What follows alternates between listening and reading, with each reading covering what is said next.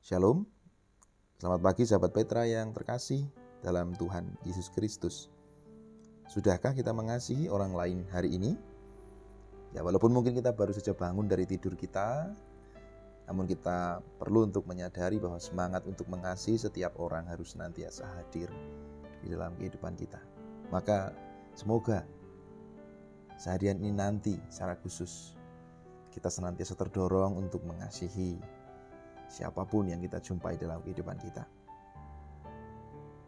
Baiklah, pada embun pagi hari ini, Kamis 18 Maret 2021, kita bersama-sama akan mengawali hari ini dengan mendengarkan firman Tuhan bersama saya Pendeta Eko Iswanto dari GKJ Medari Sleman. Adapun tema renungan untuk hari ini adalah penderitaan Kristus. Berdasarkan bacaan dari Injil Lukas pasal 24 ayat 25 sampai ayat 26. Kini mari kita menyiapkan hati dengan bersama-sama berdoa. Kita mohon pertolongan Tuhan untuk merenungkan firman-Nya. Mari kita berdoa. Allah Bapa yang baik, kami mengucapkan syukur karena atas kebaikan-Mu yang Kau telah memberkati tidur kami sepanjang malam tadi dan kini kau telah bangunkan kami untuk menerima panggilanmu bagi kami melanjutkan kehidupan pemberianmu di hari ini. Kami menyadari ya Allah bahwa Engkau senantiasa menuntun, mengarahkan kami. Engkau memanggil kami agar kami hidup seturut dengan kehendakmu, agar kami menggenapi rancanganmu atas kehidupan kami. Namun, kami menyadari bahwa di tengah segala pergumulan permasalahan dan tantangan kehidupan, kami sering kali hilang arah. Dan kami justru sering kali menjauh dari kehendakmu. Oleh karena itu ya Allah, tolonglah kami agar kami mengerti apa yang menjadi kehendakmu atas kehidupan kami. Maka dari itu kami saat ini memberi waktu yang terbaik untuk mendengarkan dan merenungkan sabdamu Kiranya Engkau berkenan untuk menganugerahkan roh kudus atas kami semua, sehingga kami mampu mengerti dan memahami kehendakmu melalui pewartaan sabda pada hari ini. Dan juga mampukanlah kami ya Allah, agar kami bisa melakukan kehendakmu di dalam kehidupan kami sehari-hari. Kami mohon pertolonganmu ya Allah, dalam nama Tuhan kami Yesus Kristus, kami berdoa kepadamu. Amin. Baik sahabat Petra yang dikasihi oleh Tuhan Yesus Kristus, Kini mari kita menyiapkan Alkitab kita dan kita membaca firman Tuhan pada hari ini yang terambil dari Injil Lukas pasal 24 ayat 25 sampai ayat 26. Injil Lukas pasal 24 ayat 25 sampai ayat 26. Ini bunyi firman-Nya.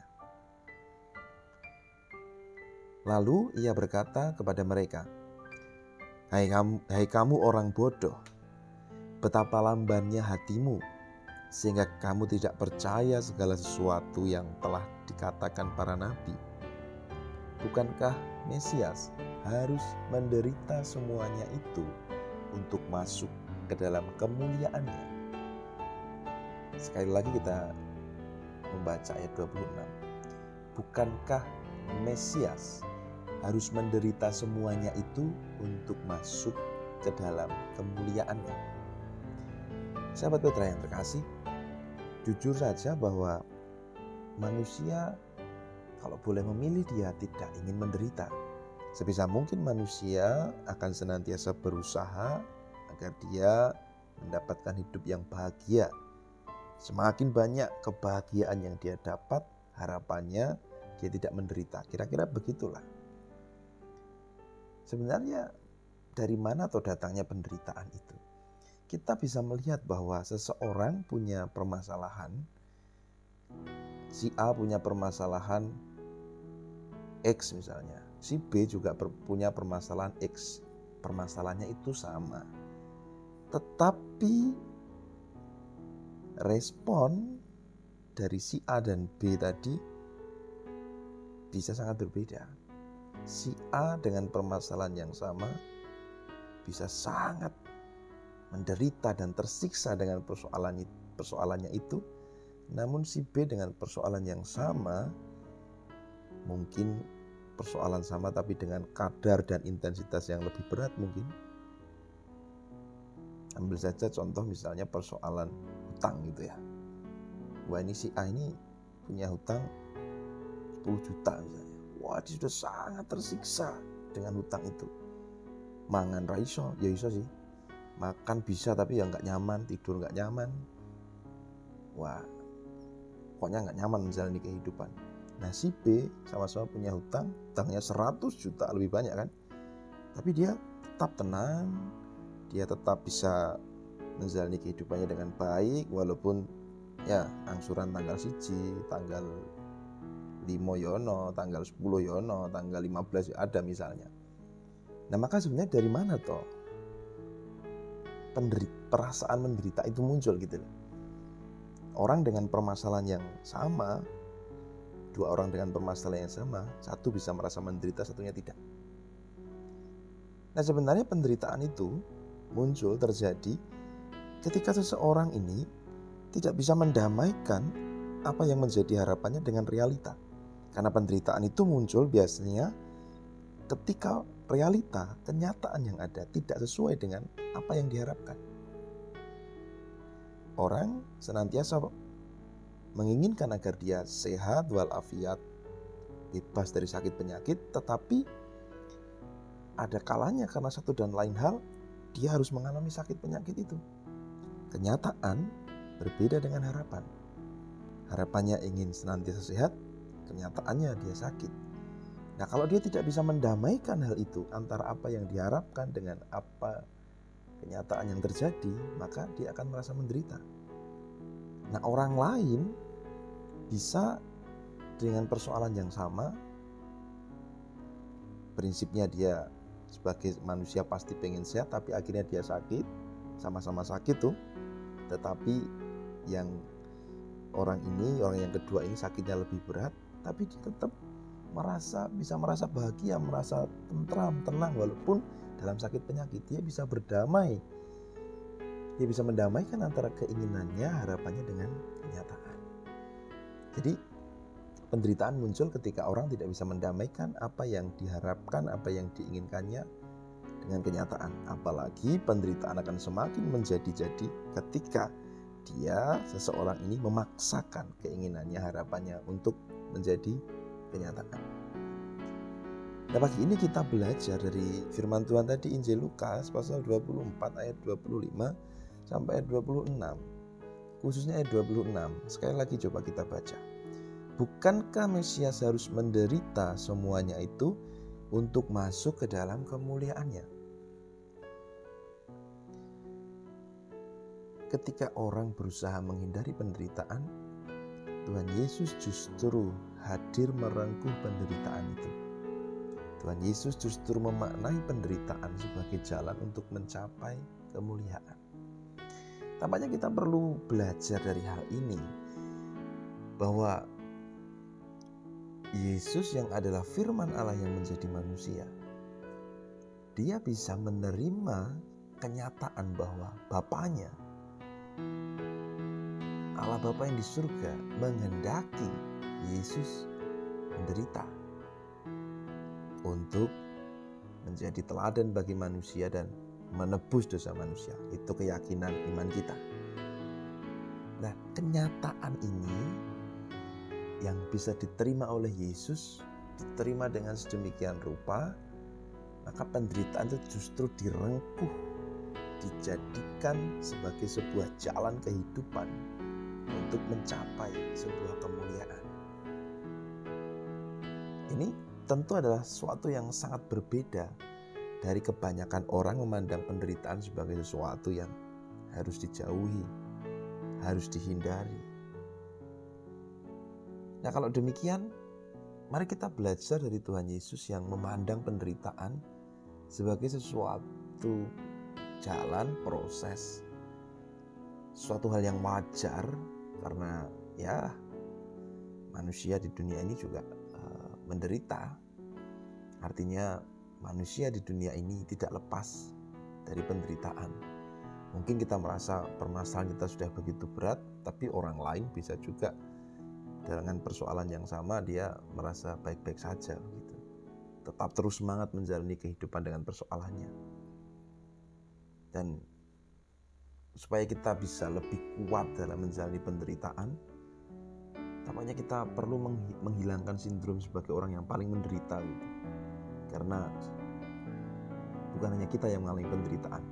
Kalau kita sakit, bukan hanya kita yang sakit, banyak orang yang sakit.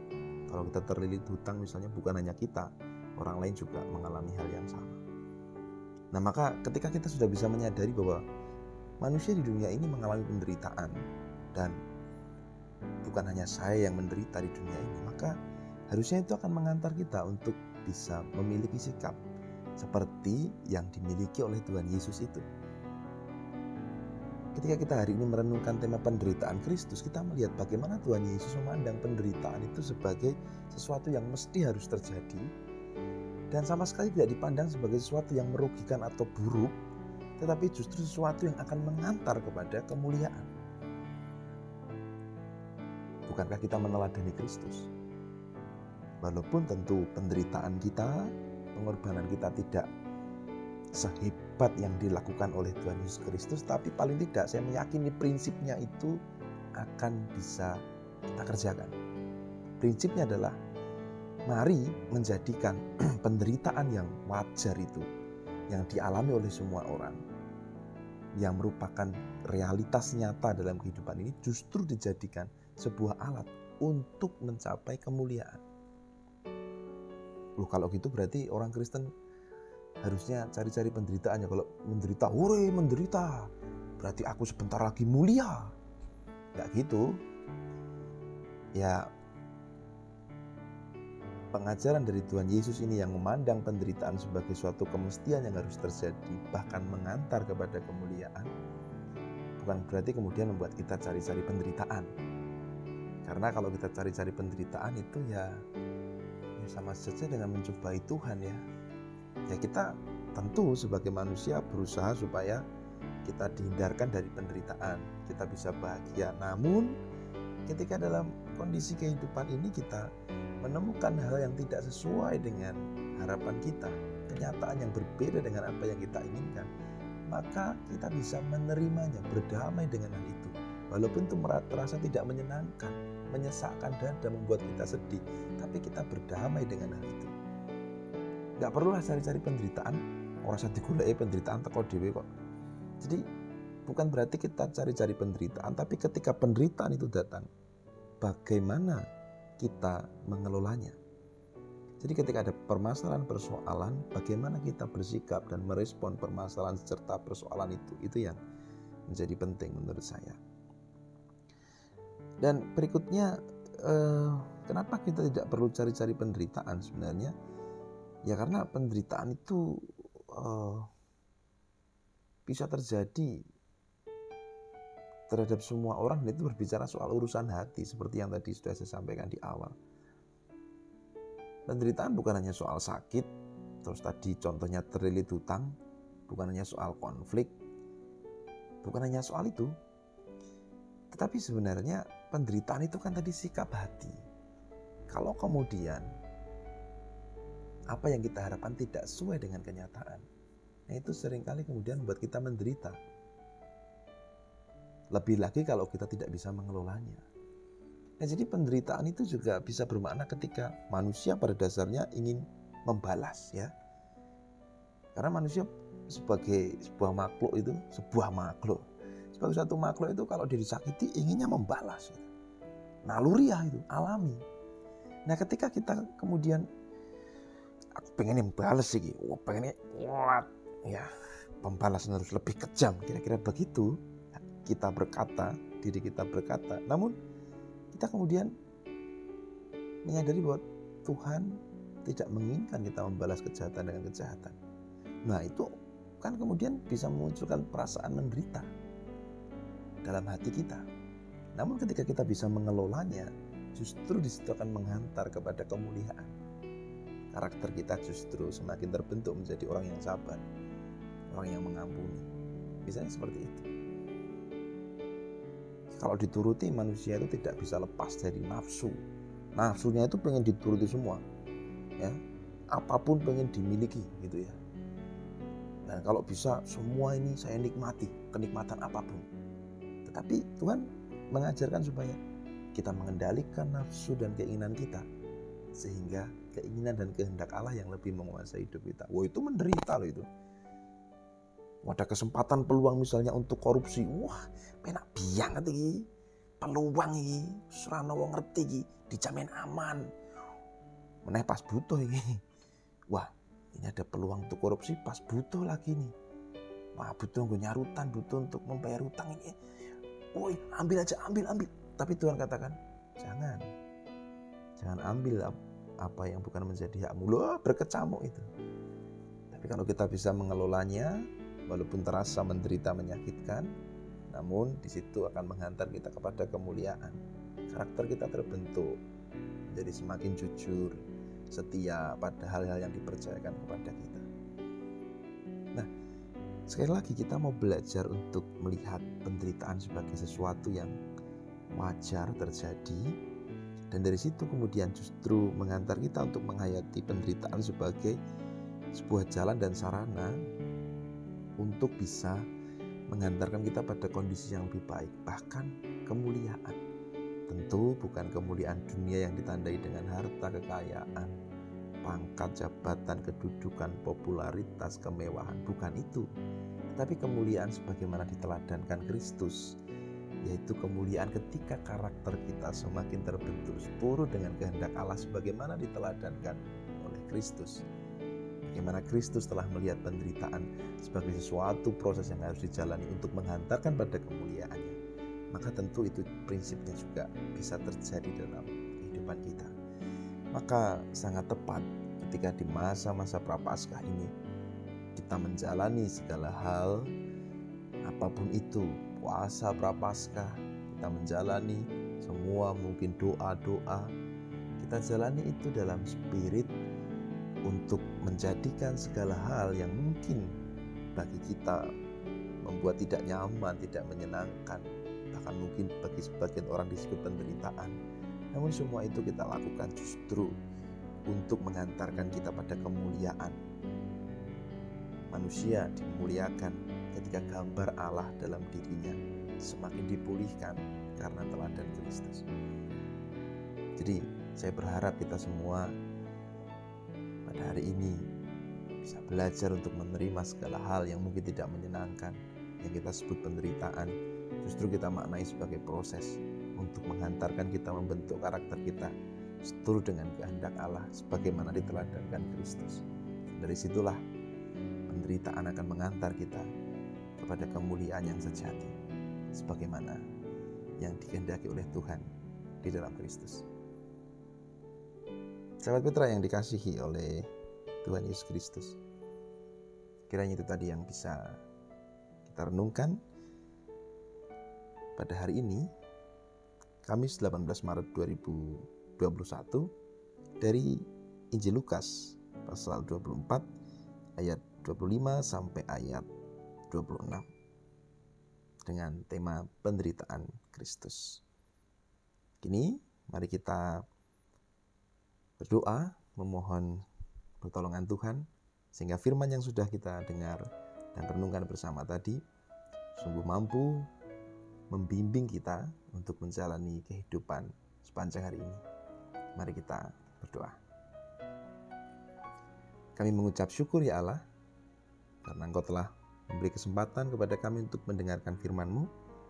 Maka biarlah kami bisa meneladan Kristus putramu dalam bersikap dan memandang penderitaan, menjalaninya sebagai sebuah proses untuk menghantar pada kemuliaan. Tolonglah kami agar kami bisa menjalani kehidupan ini dengan segala dinamika dan tantangan, bahkan juga dengan penderitaan sekalipun. Biarlah kami diproses, dibentuk, dan belajar di dalamnya untuk menghantarkan kepada kemuliaan yang sejati, di mana karakter, sikap, mentalitas kami, kepribadian kami semakin dibentuk sebagaimana diteladankan oleh Kristus putramu. Mampukan kami menjadi pelaku firman-Mu. Dalam nama Tuhan kami Yesus Kristus, kami berdoa. Amin. Demikian, sahabat Petra yang dikasihi oleh Tuhan Yesus Kristus, kita bersama-sama telah mendengarkan embun pagi pada hari ini, Kamis 18 Maret 2021. Apabila ada kata-kata yang mungkin tidak berkenan, ada salah ucap, atau apa pun yang kurang dari apa yang saya katakan, saya lakukan pada pagi hari ini untuk mengantarkan saudara-saudari semua merenungkan firman Tuhan. Saya mohon maaf dan kiranya sepanjang hari ini kita senantiasa sehat, senantiasa bersemangat dan berpengharapan untuk menjalani semua hal dengan berbagai macam dinamikanya khususnya di tengah pandemi ini. Maka biarlah kita juga senantiasa melakukan protokol kesehatan sebagai upaya kita untuk bersama-sama merawat dan bertanggung jawab terhadap kehidupan ini. Dan jangan lupa, apa pun kondisinya, apa pun situasinya, sekalipun juga di tengah pandemi ini, jangan lupakan semangat kita sebagai anak-anak Tuhan untuk selalu mengasihi siapa pun yang kita jumpai di dalam kehidupan kita. Demikian, dan sampai bertemu lagi dengan embun pagi selanjutnya. Tuhan Yesus berkati. Amin.